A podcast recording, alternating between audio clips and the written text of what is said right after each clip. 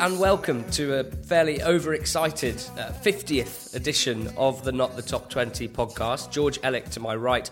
I'm Ali Maxwell, and we're talking Football League EFL content. And uh, not only is it a landmark for us as our, our 50th, but while we're excited about that, what we're really excited about is that this afternoon, quite out of the blue, really, we found out that we've been nominated for the FSF Awards 2017 Best Podcast of the Year award, which seems completely ridiculous. The FSF is the Football Supporters Federation, and the awards do is, well, it's pretty swanky. It's, it's to our eyes, pretty important, and it's unbelievable that we've been nominated alongside the likes of Quickly Kevin, Will He Score, Football Weekly of The Guardian, of course, the Totally Football Show, Second Captains, uh, the Indie Football Podcast. These are the biggest football podcasts around, and somewhere, somehow, NTT20 has popped in the mix. And George, I think it's fair to say that we are well, I'm astonished, flabbergasted, as you said on Twitter, but also feeling unbelievably blessed and, and very lucky. I think it's quite symbolic for a podcast that specialises uh, in not the top 20 that, you know, producers and presenters and guests from those podcasts will look at that list of pods and see us and think, who are they? and never would have heard of us before, but we're delighted to be there. I, I, yeah, I'm fairly shocked um, but uh, I'm glad that whoever you know whoever put us up for nomination and that the judges who must obviously know what they're talking about have decided to, to include us. And we're looking forward to um, you, know I, I, don't think we're going in with much expectation to win it but we're just going to enjoy being there and we're really really happy to have got some recognition. Definitely. You can vote for us on the FSF website fsf.org.uk head to our Twitter at NTT20pod if you want to find the link that way. We are as you say not going in with any expectations but we're very excited just to be representing um, you lot, really, because we're, as always, unbelievably grateful. Someone's nominated us for a start, which we didn't know about. So thank you to whoever that was. But not only that, uh, everyone's support, sharing over the last, whatever it is, 18 months has it's been everything that we needed really to get anywhere and we're incredibly grateful and specifically to some of the people whose opinions we valued uh, who at the very start we targeted to be people that could help us um, and give us legitimacy and i'm thinking without wanting to name too many names and, and upset people, people like Mark O'Haire and Mike Holden, Gab Sutton, and, and similar people like that who have been hugely supportive the whole way through. So thank you, everyone, and thank you to everyone who has sent in questions for today's Q&A podcast because I think these pods are something that we love doing. Um, they give us great content for it and they, they let us just sit back, take your uh, questions and, and rattle through them. So we've not made this this agenda. We're just going to go through them and starting with, with Freddie Cocker, who has asked us who is in most danger of becoming the next casualty in the Football League sack race. Now, for context, Lee Clark of Bury uh, removed of his duties last night, and George, uh, you know, we're at that stage of the season where quite a few managers have left, and so you know you have to look, you have to sort of scour a little bit to work out who might be an obvious favourite at this point. Is there anyone that sort of catches your eye? Um, I think it might be someone someone we're going to talk about or planning on talking about a bit more in, in the future, so we can kind of uh, marry the two. But I think that rightly or wrongly, Stam is obviously someone who's looking um, vulnerable at the moment. Uh, obviously, we're recording this just before they've got a pretty tough home tie against Nottingham Forest, which I think if he loses that, that could be curtains for him. I don't. Well, Harry's asked us later on. We'll, we'll, address it now. How long should Stam be given at Reading? what do you think about that? Because he's not on my list personally of people about to get sacked. Um, well, yeah, I mean uh, that's exactly what I what I basically think. Um, in that I don't think he should necessarily get sacked. I don't think he should necessarily be under pressure. But I think that you know we, we said a lot on this podcast that he's a victim for his own success. I think that expectations for Reading this season were too high. Um, I think that you know a, a safe mid-table finish should should have been seen as as not only attainable but but almost a success. And the fact that they're um, languishing down towards the bottom of the table means that maybe he's under pressure after that great start last season. But I think if you break down their squad, um, many, many Reading fans have pointed out to me their injury problems as well. So if you take mm. that into account, then I, I, think it's a bit unfair that he's coming under such scrutiny. Um, I think that Robbie Neilson as well at MK Dons is someone who um, there were huge expectations for after such a good back end of last season. They are really failing to live up to that as well. Um, after the amount of faith they showed in Karl Robinson, I'm not sure if the powers that be at MK Dons are ones to pull the trigger, but he is definitely a manager who seems to be, um, you know, maybe unlike Stam. I think he definitely is underperforming with the, with the tools at his disposal. Yeah, likable guy, Robbie Neilson, but it really not working at all for him. Their home form is miserable, and we had quite high expectations for him. It hasn't really worked. Uh, on Stam, I mean, I'm going to back him up. The injuries are terrible. You look at the, their team from the last game; it doesn't look to me on paper like a like a top half squad of players. And managers are always at pains to tell you that you know the thing that makes them really are the players. And Reading's are, are you know that squad. Perhaps 20th is a little bit too low, but there's there's no doubt in my mind that he's a good manager. The run that they went on last season, no matter how how fortuitous in some ways, was also hugely down to his incredible ability to set them up, to frustrate the opposition, to close out victories when they went ahead. That to me is the sign of an excellent manager. And the fact that he can't replicate it isn't a massive knock on him for me because you can't be expected to outperform expectations all the time. And I think that would be very harsh. I'm looking at Simon Grayson of uh, Sunderland. The fans have turned on him. It's one of those situations where everyone knows that the fans are against the board, and sometimes you think, well, maybe they won't really blame the manager uh, given the situation around the club. That's now not really the case. I think negative tactics are being are being noted from fans. Interesting or, or rather questionable team selection. I think Grayson's in trouble. I would have no confidence in them replacing him with anyone decent. So I, I, I mean, I hope he stays. I hope he turns it around. Carlos Carvalhal we've spoken about a lot, and if things continue to, you know, they drew a Barnsley on the weekend, Sheffield Wednesday. If, if they continue to drop points in games that their fans and their, their board would be expected to win, then I don't know how much long he can last. And then Gary Monk, I suppose, a bit of an outsider because, again, definite question marks over the way that Middlesbrough have started the season and the way that he's adapted to, to being their manager. So I, I think that the, when you're looking at who's going to get sacked, it's important to recognise that, that, that, sacking someone alone isn't a positive step. Um, with Simon Grayson, you've got to wonder if Sunderland fans want him to leave. Um, if they if, if the board decide that he's not the person to take them forward, where do they go from there? I can't see it being a positive move. I, I don't understand what manager they're going to get in who's going to arrest that slide straight away. It's been a downward trajectory for so long, and, and it's you know it's naive to think that just to move down to the championship is going to be enough to stop that downward turn. Mm. Um, and that's why I think that they, would be crazy to, to get rid of him. And I think that would be a, um, a step that would push them further into a relegation battle than they're already in at the moment. Yeah, don't um, disagree with and, that. And with Stam, just a word for, for Reading fans who do want him to leave, I just find it very troubling um, because I think you can't have it both ways. if you know what I mean? Either last season he did a fantastic job, and this season you know it's, it's reverting to a mean, or um, or they're just back to where they should be. I, I he said in an interview the other week, you know, a lot of this game is down to luck, of which we had a lot last season, which is what we always said. Yeah, he yeah. said it himself. He said they're not getting the same luck this season. It's hard to argue with that. I mean, this is a bloke who, 20 minutes into his last game, sees his two centre backs headbutt each other and cause themselves some well, fairly serious damage in the case of Tiago Ilori, although he has been. Uh, he was discharged from hospital on Saturday night, so he's, he's, he's obviously fine, or not fine, but, but not terribly injured. And Liam Moore, who con- did continue having had to go down the tunnel and get bandaged up. I would just say to Reading fans listening, your three, four managers before Jaap Stam, since Steve Coppell left, your, your, your sort of real long, longish term managers have been Brian McDermott, Nigel Adkins, Steve Clarke, and Brian McDermott. Now, if you were to sack Stam and move forward, I think that you would quite quite quickly realise uh, what you had, and I would not be positive. As George said, it's not always a positive uh, movement sacking a manager. I would be surprised if you were to replace him with someone who'd be able to take that squad much higher than he is at the moment, and certainly what he did last season. Um, another one on managers. Some might be surprised to hear Alex, who's a Fulham fan, say there's been limited, but there has been talk of Slavisa Jokanovic not being the right man for Fulham.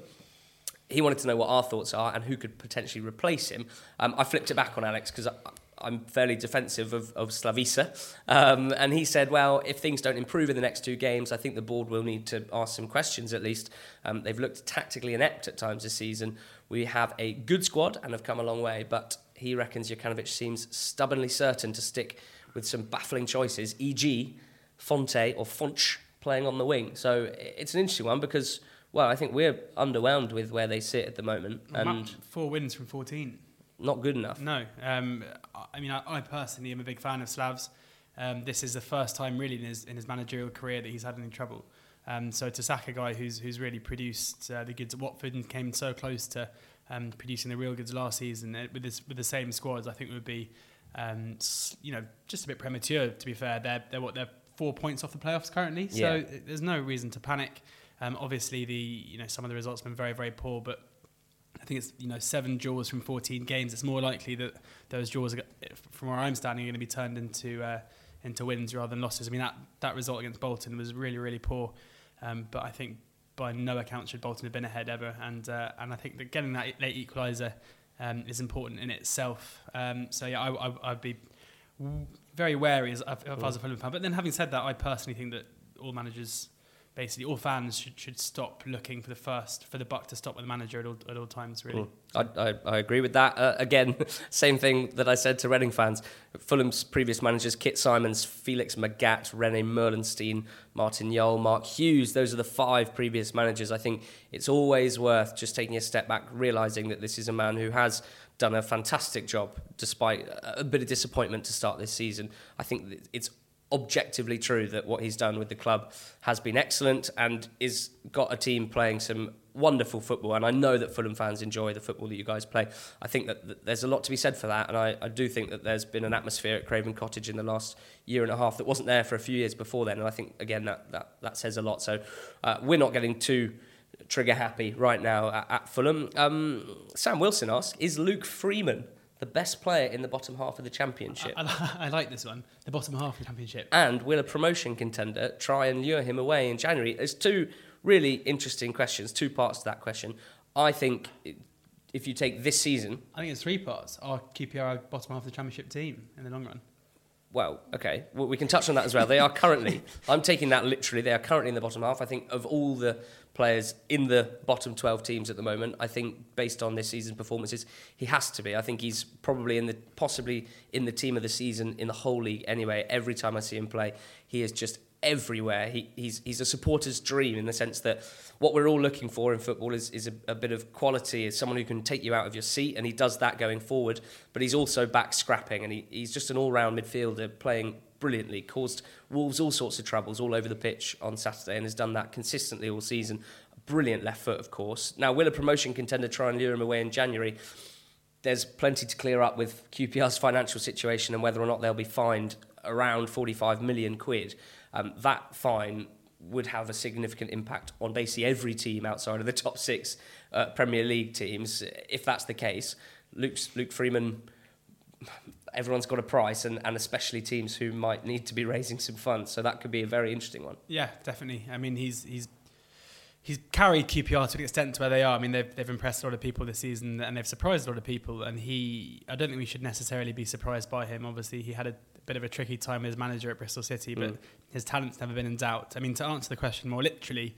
Um, this season, very possibly, but I do think that some of the class players at Brentford and Fulham probably Mm. do stand out above. Um, you know, in Ryan, uh, in Ryan Sessegnon, you've got a future England international who may Mm. not be as good now, but I think in terms of quality is up there. And Tom Cairney, who I've said many times, I think to be uh, the best player in the league. And then even at Brentford now, um, some of their forward players and some of their midfielders are just absolute class. Um, Mm. Ollie Watkins is another person who who's made the step up seamlessly, and, and we can expect to be very good players. And then at Hull, obviously you've got you know you've got the likes of um, Grosicki, who's, yeah. who's a Polish international. So Mm, mm. I mean, I, I, I get the I get the question, and, and you know, there's no denying Luke Freeman's talent and, and his start to the season. But if we're going to look at it from a really kind of boring point of view, then then, then maybe not. We try not to be boring as much as possible, but uh, that can be tough. K League English asked a, a fun one, I thought. Uh, which Northern Ireland player do you rate highest outside the top 20?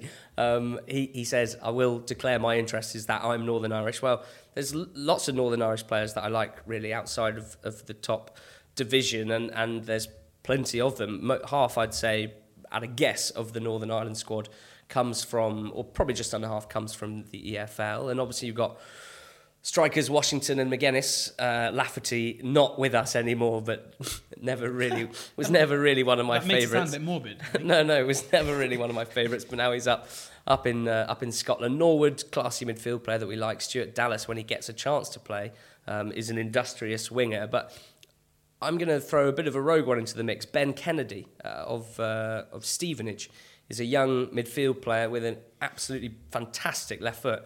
And he's had some injury problems, as far as I'm aware. But he's, I think, he's 21, 22 years old. just an excellent, excellent player. And every time he gets a bit of time and space to cut in on his left foot, invariably that's ending up in the net.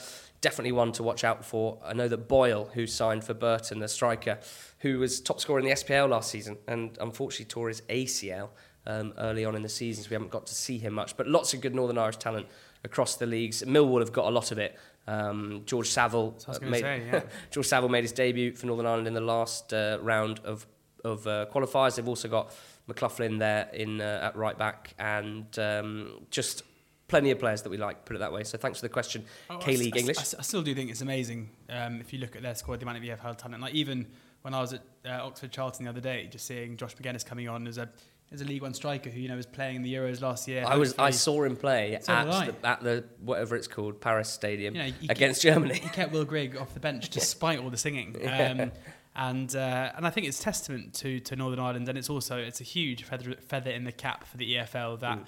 you know a team who, who are mainly built out of the building blocks of, of those three leagues um, can compete at the very highest level internationally. I think a lot of it, we would probably argue, is is down to a mentality as well. The way that they're able to be greater than the sum of their parts probably stems from a lot of the fact that there's there's few airs and graces for this Northern Ireland squad. They, they they don't have ideas above their station. Even their Premier League talent, people like McAuley, Stephen Davis, just all hard-working pros. That tends that seems to be the sort of character profile, and it's taking them a long way. Along with incredible uh, manager in Michael O'Neill, what an incredible job he's doing. I mean, it wouldn't surprise me at all if, if EFL players are scrapping around trying to find Northern Irish Ireland heritage. I mean, Yeah. Well, you- I'm not you- sure you George would. Saville is particularly Well, Northern yeah, Irish. exactly. um, I'm just saying that Rory McArdle got his first cap for Northern Ireland in 2010. Really? He's had seven.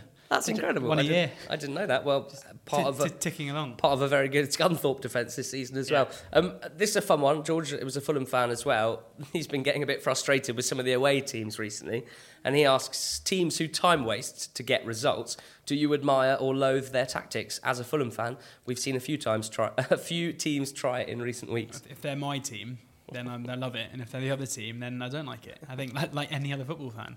Um, In that case, I'll take you uh, if it's uh, how you feel when it's your team doing it. I think that's how you should judge things like that. You know, some some people would say if a player on my team dives, I hate that, and you're saying a team, a player on my team is time wasting. I like that. It's it's helping us win. So, I think, I, yeah, well, yeah. oh, I agree with you for the record. Well, just because I think winning is the most important thing, and you should Yeah. do anything you can to win. But uh, it doesn't mean I necessarily uh, you know applaud it as part of the game. But I it's really fun I think it's like, when you know when you and I play.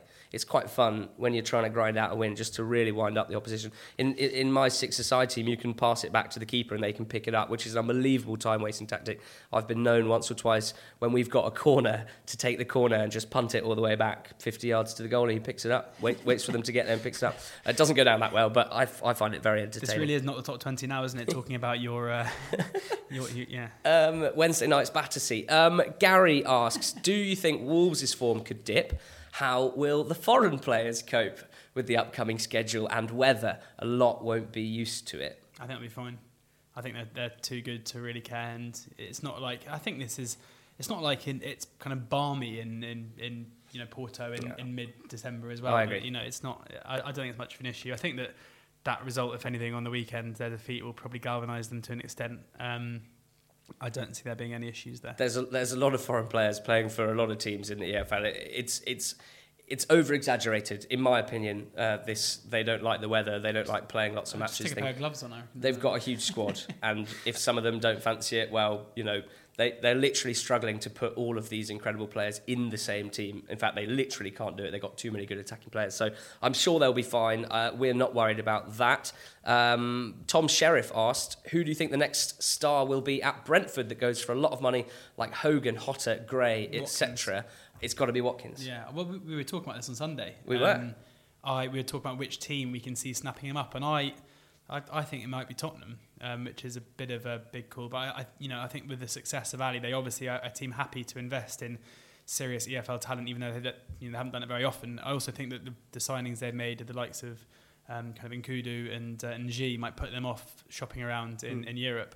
And I think that Watkins would fit that bill of being able to be the, the understudy for Harry Kane, which is something they've struggled to get, and also be able to play across the three in behind as well. So I I, you would, feel I would love to see that. You feel like he's the type of player that Pochettino could mould into whatever he wanted. So Indeed, much, yeah. so much room for development still, and, and, and the higher he plays, you would hope the better he'll get. But what an impressive start to the season. Ryan Woods is a lovely midfield player that I don't think would look out of place in a possession based Premier League team, I should say, but there aren't that many of them really um, outside of the, the big ones. I, I, I reckon Watkins for me, more likely to be a, a, Southampton, maybe an Everton, although they've obviously got Lookman already. I, am going to go with Southampton. I think Calvert-Lewin as well. Yes, yeah, that's true. I mean, they obviously. I mean, we can see they like to shop around in, in the effort. Although maybe after those two signings, would they see them as being that successful? Calvert-Lewin, maybe, but well. They probably would say, Lookman, you can't really decide yet because he's not getting much playing time. But no. it's frustrating for us to see that. Yeah. You know, that, that League Cup game on Wednesday when Aaron Lennon played against Chelsea and, instead of Ademola Lookman, that, that to me just I couldn't I couldn't see how you could justify that. Lennon did then go on a start on Sunday, but I've got to wonder why you're buying Lookman if uh, if I, I, know that Koeman at well actually he'd lost his job at that point. So Unsworth, who works with young players, has probably worked with Lookman over the last year or so. It, it, it shocked me that well, he didn't get a chance. When he you know he played Davis over Sigurdsson and things like that, he was obviously giving a you know, he, he, got flack for not playing some senior players. So mm. it is a bit of a concern that he didn't play. But uh, we digress. More. What, what are we doing talking about Premier League team selection. Craig Bradley's asked uh, us about Keinan Davis of Aston Villa. We've spoken about him on the pod before, but he came on in the Second City derby on Sunday and had a very impressive cameo. Um, we like him. I think he, he, he's offering something that a lot of young players don't offer. Um, this unbelievable back to goal ability, basically, that, that you don't see in young players as much, perhaps, as you did in the old days. And it, and it definitely causes uh, defences problems. We've seen him cause some very, very good championship defences, plenty of problems this season. I think we saw from him hitting the bar uh, on Sunday that perhaps he could show a little bit more finesse in his finishing. I don't know. He, he really went to blast it, and uh, I'm not going to have a go at him too much. It wasn't an easy chance by any stretch of the imagination, but perhaps a little less power, a little more accuracy would have helped him out. But I mean, it's one of those shots where, as, as a neutral watching, you just wish it had gone in because yeah. what a what a moment for if that goes in in the in the derby, in his first appearance in the derby, to score score a winner, that would have been a, you know a career defining moment, really. It's an unbelievable find from whoever at Villa plucked him from Biggleswade. It's it's what dreams are made of for scouts and for for any sort of um, you know anyone working in recruitment at championship level, Premier League level, League One level, to be able to find that sort of talent, a player who can move into the first team and be keeping someone like Scott Hogan from from playing more and offering so much at that you know at that price and being able to find him like that is you know huge applause needed for whoever is uh, is sort of responsible or, or, takes the, the claim takes the credit for that I should say. Uh, Sam has asked us pound for pound George which manager is currently doing the best job in each of the three leagues? I think this is relatively straightforward. I think if we're taking pound for pound um, I, yeah, in the way that I consider it to mean, then I think it, it really at this stage needs to be Chris Wilder, um, Paul Hurst, and John Coleman of Accrington. Obviously, Sheffield United are, are Sheffield United top currently of the Championship? They are, yes, they are. Sheffield United top of the league after the weekend's results. Uh, obviously, Shrewsbury still top of League One despite losing, and Accrington second in League Two. Um, all three of those guys doing an unbelievable job yeah. with budgets that are not reflective of where they are positioned. I wouldn't disagree with any of the three. I think mentions uh, go for because I think uh, pound for pound, you know, is obviously relating to budget, but I think there's also something to be said for uh, teams who have come down. Um, and I think that Paul Warne at Rotherham, uh, and also, um, as much as it pains me to say it, David Flitcroft um, at Swindon, I think because they, they were so helpless last year and hopeless, to be honest, both teams. And it, it was we both thought they were going to struggle coming into the next season. Their recruitment didn't look too sharp, but they're both sitting pretty in the top seven, mm. um, which I think at this stage gives them a, a fantastic platform to now uh, kick on and, and, and you know both launch a promotion bid, which I definitely did not think was on the cards. You've you've just you've just given props to the Swindon town manager, and I am yeah, flabbergasted. We, we know we, we this know is, this we know, is Go we, on. We know my curse, though, don't we? That's true. That is true. Oh, shame for them. Um, talking of, of Oxford United, obviously your team and, and Gab Sutton of the Football Lab. I liked this question, and I'm looking forward to hearing what you have to say about it. Gab asks, is this current Oxford United squad the best squad that you've had this century? Uh, well, it's either this this squad or, or last year's squad, um, and I think I'd.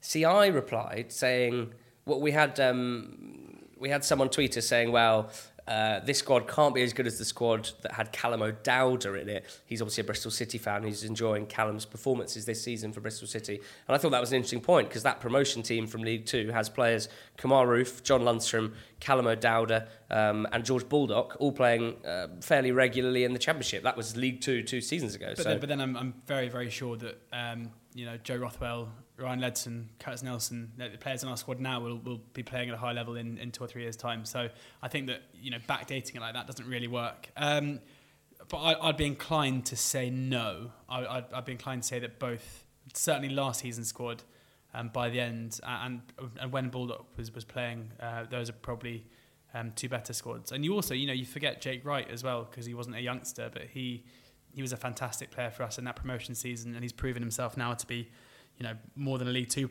defender, but a very capable um, Championship defender. So, yeah, I'd probably have to agree with whoever said that um, the promotion the the promotion team and our squad this year would be an interesting t- matchup. I think some of the players we've got in this squad, the likes of Jack Payne, are, are just far better. Um, but then at the same time, yeah, I, I, think we're a little bit weaker this time around. But I think we brought in some some experience that was needed. Oxford on the weekend after such a good run, losing away at, at Fleetwood, obviously a, a very tough opposition, um, but showing again why you are perhaps not as interested in Oxford as, as promotion contenders as some of, of the other listeners on our show. And you've said, you know, you, you, you would just, if you were a, a purely punting, you wouldn't be going near them at the moment. Yeah, I, I think that's right. And, and also our, our just inability to, to see out games, really, whether it's a draw or a win or a loss no, I mean you can see I lost pretty well, but um, but it's just we, we have this knack of conceding late goals and coming back from being behind. Yeah, I think is what you meant. Yeah, um, it, this knack of conceding late goals that's really killing us at the moment. Um, there was an air of inevitability um, at nil nil against Fleetwood, where even though we, by all accounts, played very very well in the game, it, I was always concerned we were going to concede, and we conceded twice in the 88th and 90th minute, mm. and that has been a theme. And you wonder if it's because some of the players in the team. I mean, if you look at our back four um, Ribeiro, uh, Williamson when he plays, Ricardinho, slightly older, and you wonder if, if they're just struggling to have the legs to, to see out the 90 minutes. I suppose in squad terms as well, you've got Mehmeti, you've got Pekalski, um, fairly well, players who have played at a higher level um, who, who, have been injured and, and, haven't really been able to contribute. So it's interesting. When Michael Appleton arrived at the club a few years ago, he said that part of the recruitment strategy would be to find players whose stock was low because of impact injuries and not because of injuries that was anything to do with their um, ability to play football. And that had worked generally, where we got players on cheap and then we've been, been able to shift them on um, for, for a profit because we we've got them fit. Whereas now, for the first time, it's um, it, it feels like that being strategy, signed to contribute well, to you. No, no, no. It feels like that strategy is now not paying off. Where the likes of Mehmeti um, and Pekalski haven't played much football recently because they've they've had injury issues and then they've arrived and, and become injured very very quickly. And yet, I suppose there's a, there's a sense. I guess you could look at it as as a fan. You, you look like we're signing players to to play for us right now to contribute at this exact moment, um, and not necessarily with that sort of investment aspect um, in in mind. Whether I don't suppose you would think like that, but you know, the, the football is, st- is still very good this season, isn't it? I mean, the football's absolutely brilliant. I mean, I, am in no way complaining. I think that the overhaul that we had in the summer managerially and, and losing these key players, it was always going to happen. It's just, you know, I, I have no issues with the way the um, with what's going on on the pitch. I don't have. I think that getting in the top six would be a huge achievement, and I think that we. I'll be very surprised if we finish lower than 14th, which is fine. Um, and we've laid a platform now. These experienced guys have come in, and the, and the ones who settle will stay and, and form that kind of bedrock of our team. And the ones who are either unfit or, or have disappointed will probably be, will probably leave. And, and, I'm, and I'm sure that we'll go back to recruiting young, hungry players. It was just a summer that we needed to inject some some kind of older heads, if maybe not older legs. Young, hungry players. Well, there's no one younger really, and not many hungrier than the current England under 17 team, the World Cup winners from Sunday. What an unbelievable, from Saturday even, beating Spain 5 2, an incredible achievement. And with uh, the insane success of the England youth teams over the last calendar year, just astonishing, unprecedented success, both for England and practically for any nation, to be quite honest with you.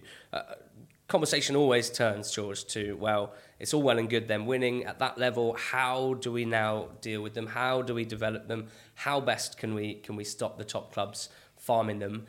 Unfortunately, we're not going to tackle that right now because that is something to really throw ourselves into. And Although, can I just mention that Ryan Ledson did a piece for the BBC about it, Mm. which is which is worth a read, where he basically calls on these players to to go and ask their well, basically go and demand to their clubs that they can go out and play men's football. Mm. Well- I mean, he played he played on 17s, 18s, 19s, and would have been in the 20s squad. That's what we want. That's what clearly helps players. But we also know that, unfortunately, the business side of football, like it or lump it, means that that is just at the moment not the not the not the most regular pathway, unfortunately, and that's the issue. That's what needs to be discussed. W- what we've been asked by Freddie is, can you see any of the England under 17 winners going on loan to EFL clubs in January? And if so, which players to which clubs? Now, I would suggest that let's remember that these kids are mostly 16 years old, maybe 17. I, I, I think it's very unlikely that we'll see one of the one of the major contributors, someone like Foden or Hudson-Odoi.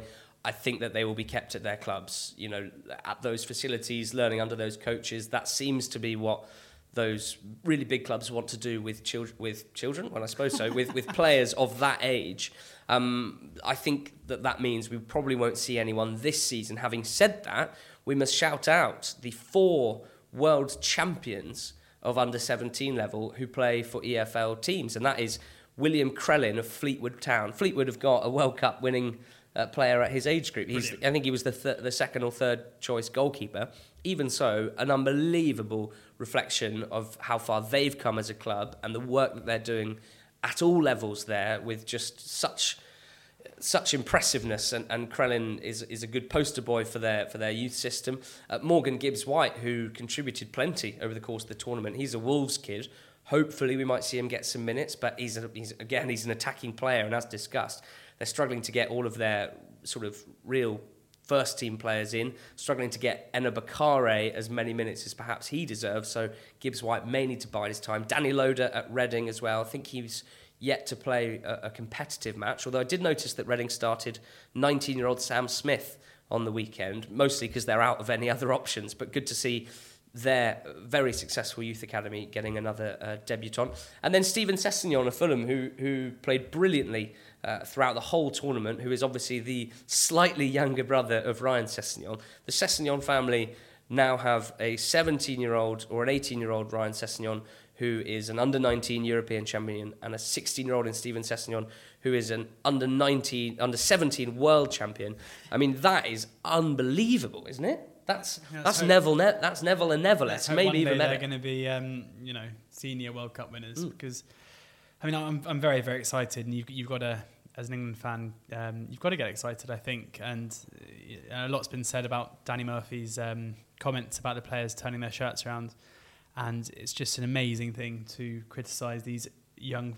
Here we go. Hold that thought. Nine years pod asked us thoughts on the England under 17s turning their shirts around for maximum publicity. Is this what's wrong with the national side these days? More for themselves than for the team. It's completely what's right with the national side. It's absolutely fantastic. Like, know, these players criticise them. No wonder they'd never turned their shirts around. They never got to. Never did anything. Um, what what those guys did on the pitch and what the you know eighty odd players who were involved in the youth team football did on the pitch this summer is so much more important and is of so much more value than these guys who you know let's be frank have just you know made a name for themselves within world football. And I like the fact they want they want to get their name out there. I like the fact they want to be seen to you know be who they are. They, I, I can guarantee you, the reaction of Phil Foden and all those players when he slotted that fifth goal away, that wasn't anything to do with them, um, you know, making a name for themselves individually. That was because they just won the World Cup, and guys like Danny Murphy and anyone else really who has an issue with them turning their shirts around can just, just grow up basically. I'd love to play devil's advocate, but I'm in complete agreement. It, it doesn't bother me in any way, and I cannot believe that it's even been a talking point. I think one thing I always want to raise uh, to anyone thinking the opposite to us is I, I can't speak for everyone, but I think for a lot of people that when something significant happens in my life, quite often my first thought is is to is to, to my family and to you know to people that I want to be really excited with and, and for. And actually, if you're over in India, you might not have your family with you as as you win the World Cup for your age group. I think there's a big part of that that gets overlooked. You're turning your shirt around, and uh, imagine what that must feel like for your family back at home watching on TV. There's their surname. They've helped you out so much, and that is their name holding up a World Cup trophy. I, I, I I can't believe it's it's even much of a talking point, but I know a lot of people feel differently. The other thing I would say, I do think it looks a little bit naff. I don't think it I don't think it looks very good. They should change the shirts or change the lettering or something because I don't think it actually looks very good aesthetically. but I completely understand why they do it. Um, Will asked us which teams would you change from your pre-season picks for promotion and relegation. Now, obviously, when we read these out, there are going to be some that look really good. Um, I'm fairly happy in general, but there are some that won't sound so good. So for the championship we had Fulham and Middlesbrough top two, Wolves, Brentford, Norwich, and Cardiff uh, in the playoffs, and QPR, Burton, Bolton going down. So obviously Fulham and Middlesbrough not quite there at the moment, both with some potential. Uh, Wolves in third, looking good. Brentford a bit low down, looking to move up the leagues. Norwich and Cardiff, good picks. QPR, Burton, Bolton. I think that's that's two out of three ain't bad. Pretty good. Um, so I'm not sure really uh, in the championship what we would necessarily change in, in, that sense. I mean, I, and I, I, still think Brentford will get in the top ten at mm. least. Um, Borough, I'm I'm very concerned about, and, and even you know I don't think Fulham or Borough will be troubled in the top two, but you know, Wolves, Norwich, Cardiff, that's not, not a bad mm. shout. And I think we had Sheffield United quite high as well. So. Yeah, yeah, we certainly did. Uh, Blackburn, Bradford.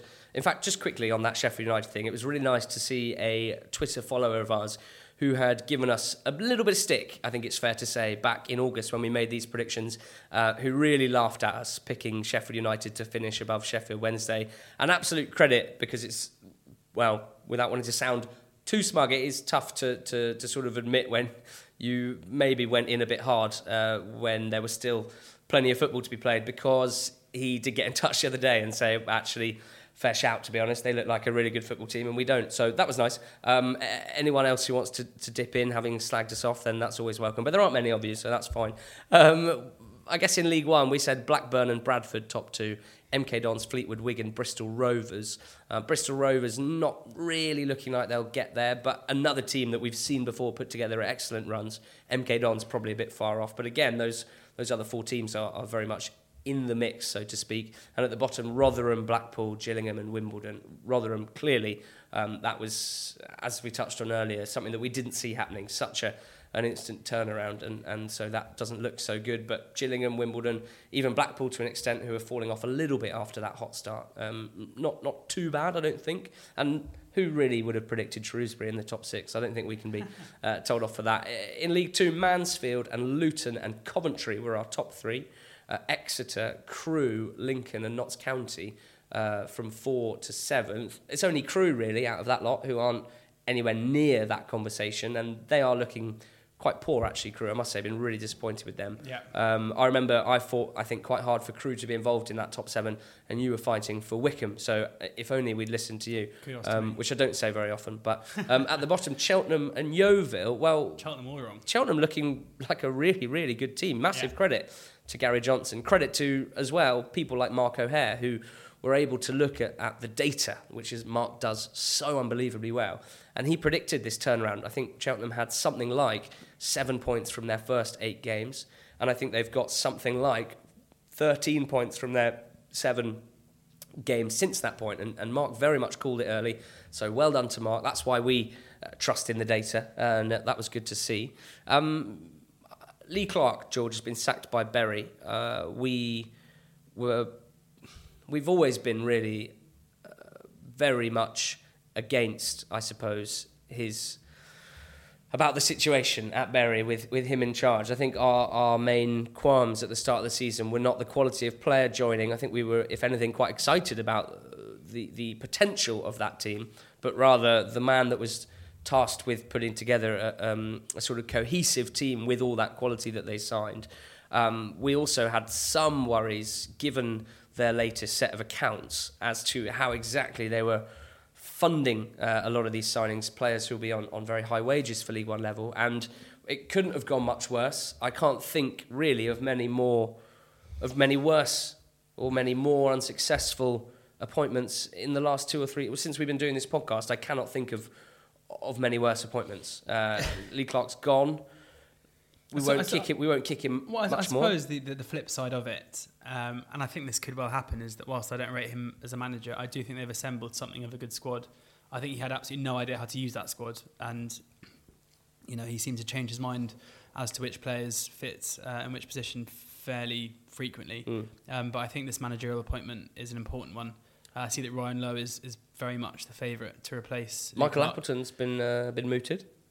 That, I mean, I mean, oh, I don't know if I could deal with that. Um, I'm I'm sure- and Maguire I'm sure, in- Mags, in- I'm sure Mags has been on the phone. Um, Mm. I, I I don't think that will happen. I wouldn't have thought unless he's been told that his days are numbered. What, what, it's such a specific squad, and, and the skill set to manage that sort of squad, and given where they are at the moment in 23rd, how, how would you suggest that, that you know what would what sort of profile would you be looking at? Just someone who's got a track record of being good. I mean, But I mean, you know, sometimes we, we like to see younger managers or managers from the leagues below maybe getting more of a chance. But maybe with this squad, you would actually maybe be looking towards more of, of someone who, who has experience, as you say, of being good with, you know, you always say it, but, you know, players with maybe a bit more of an ego or, or with, with higher expectations or. Possibly, it's, a difficult one. I mean, with, with that squad, especially, I suppose it's a it's an expensive squad, and and they're the majority of them are pretty used to working with fairly established managers. Um, so for that reason, it's hard to say. Uh, I, I mean, I don't think they should go down the line. I see Phil Neville's been been muted. I'm sure he's got absolutely no interest in the job at all, um, considering he's a second class citizen and all that. But um, uh, sorry for those who didn't what's- understand what I'm saying. I don't get that reference. Oh, he um, he's said that English coaches are seen as second class citizens, including himself, and he can't get a job. So a, lot, Right. of, so a lot of people have now recommended that he should uh, apply for the job at his hometown club he wants to get a, a job in managerial. Um, Nice. Well, I mean, what's interesting about that is that he obviously won't. we would refer anyone listening who wants to know more about the Bury situation to go and check out our friend Bury Me in Exile. That's his Twitter handle. It's also his blog page. Writes brilliantly about Bury. Has been calling really for Clark's head now for quite a while, and it's very hard to argue with what he has said throughout. We love his work, and he has mentioned that. Well, one of the things he would be interested in exploring at least would be those two managers at Salford City, the uh, the double management team of, of Morley and I think the other one's called Johnson. Um, and that would be interesting because then, sure, Phil Neville would have a vacancy at Salford City to fill and he could show us how good he is. Um, Adam asks, George, in recent years, Rotherham, Burton uh, have all made it from the League Two to the Championship. I guess you could chuck Yeovil in there as well. A couple of teams, really. Um, who do we think is most likely to do that next? So it's a tough one because it's not a likely thing to happen, is it? It's not in terms of probability. It's it's tough. I, mean, uh, well, I think the team top have probably have the aspirations. I guess Notts County, um, especially with you know Kevin Nolan isn't in this game to be a League Two manager. You, you can be sure that he's got aspirations to to manage much higher, and that you know their their their real place probably in the English football pyramid is a, is a top half League One team. Um, they've got the fan base to do it, and I think that if they continue the way they are, they'll have the mom- momentum to do it as well. Um, so they'd be the the kind of team we're looking at. Luton possibly as well. George Grant scoring two pretty nice goals uh, on the weekend. Not Yeah. like I haven't been banging on about him for about a year. Um, Charlie has asked, is there a more frustrating team around than Coventry at the moment? Brentford. 10 clean sheets, but only 17 goals. Four wins versus the top five, but also only four wins versus everyone else. I would like to say to Charlie, um, we can understand your frustrations, but yes, uh, there are plenty more frustrating teams than your side who are sixth in their league at the moment, who are uh, winning games to nil very regularly, who have a very solid foundation, and in And Jodi Jones and Duckens Nazon, two really exciting players who are mostly performing um, week on week. I think that it's one of those ones we're able, mostly, although not always in your case, um, to look mostly sort of um, impartially uh, around the leagues because we don't have um, these strong affiliations. It can be very hard when you're mainly focused on, on your one team. But yes, don't worry, Charlie. There are many more frustrating teams out there. George, you reckon Brentford could be one? Yes, I mean, I think if you're, I, I couldn't handle being a Brentford fan this season. The amount of, of, of you know, good positions squandered. And even that Preston game last weekend, where they managed to lose the lead twice before finally winning three two. I, I, you know, I think I'd, I'd be grey. Mm. A lot of late goals being conceded at home by Fulham as well. And it tends to come after they've created 10 clear cut chances that they've managed to sort of slice wide or squander. Real issue with finishing at Fulham this season. So I'd put them very much in there as well. And I suppose, you know, a team like Hull as well, who have shown on occasion to be really, really good. They've scored 20 goals, which is one of the most in the league this season, but they're down in 18th. Uh, down in sorry, they've scored 26 goals, which is the most in the league this Six season. in one game. Um, six in one game, sure, but that's shown how, how they can play. But unfortunately, that's not a regular thing. So don't worry, Charlie. Uh, Mark O'Haire's asked, "What's our opinion on the future of Morecambe following the off-field news in the past week?" Um, if you want to find out more about what's going on in Morecambe's off the field shenanigans, it's in far too complicated to explain on this podcast, but I think BBC Radio Lancashire uh, has some good info on it. Uh, needless to say, things are not good. It's been a complete mess. It doesn't look like it's going to get sorted out quickly or cleanly. And Jim Bentley, I mean, he was already managing metaphorically with one arm behind his back. Now he's got both tied. Um, you know, his legs have been tied together as well. They've put they're putting blindfold him on his on him as we speak. Um, I think Morecambe will be relegated this season. Uh, uh, as much as it pains me to say it, he has done wonders there, uh, but I think this is a, a step too far even for him. Um, and that's all we got time for today because um, plenty to get through this evening, championship fixtures, and um, we would like to start focusing on that. So thank you very much for listening. Thank you very much for your constant support. Um, we're not going to ask for anything really because we're just all very giddy about the uh, Votes. FSF award nomination. If you did want to vote for us in that, uh, you can head to at NTT20pod on Twitter or Facebook and you'll find the link to vote there. But generally, we are really excited. We're really happy. Um, we hope that you guys have enjoyed listening to this. And we hope that there will be 50 more for you to listen to in the coming months, years, etc.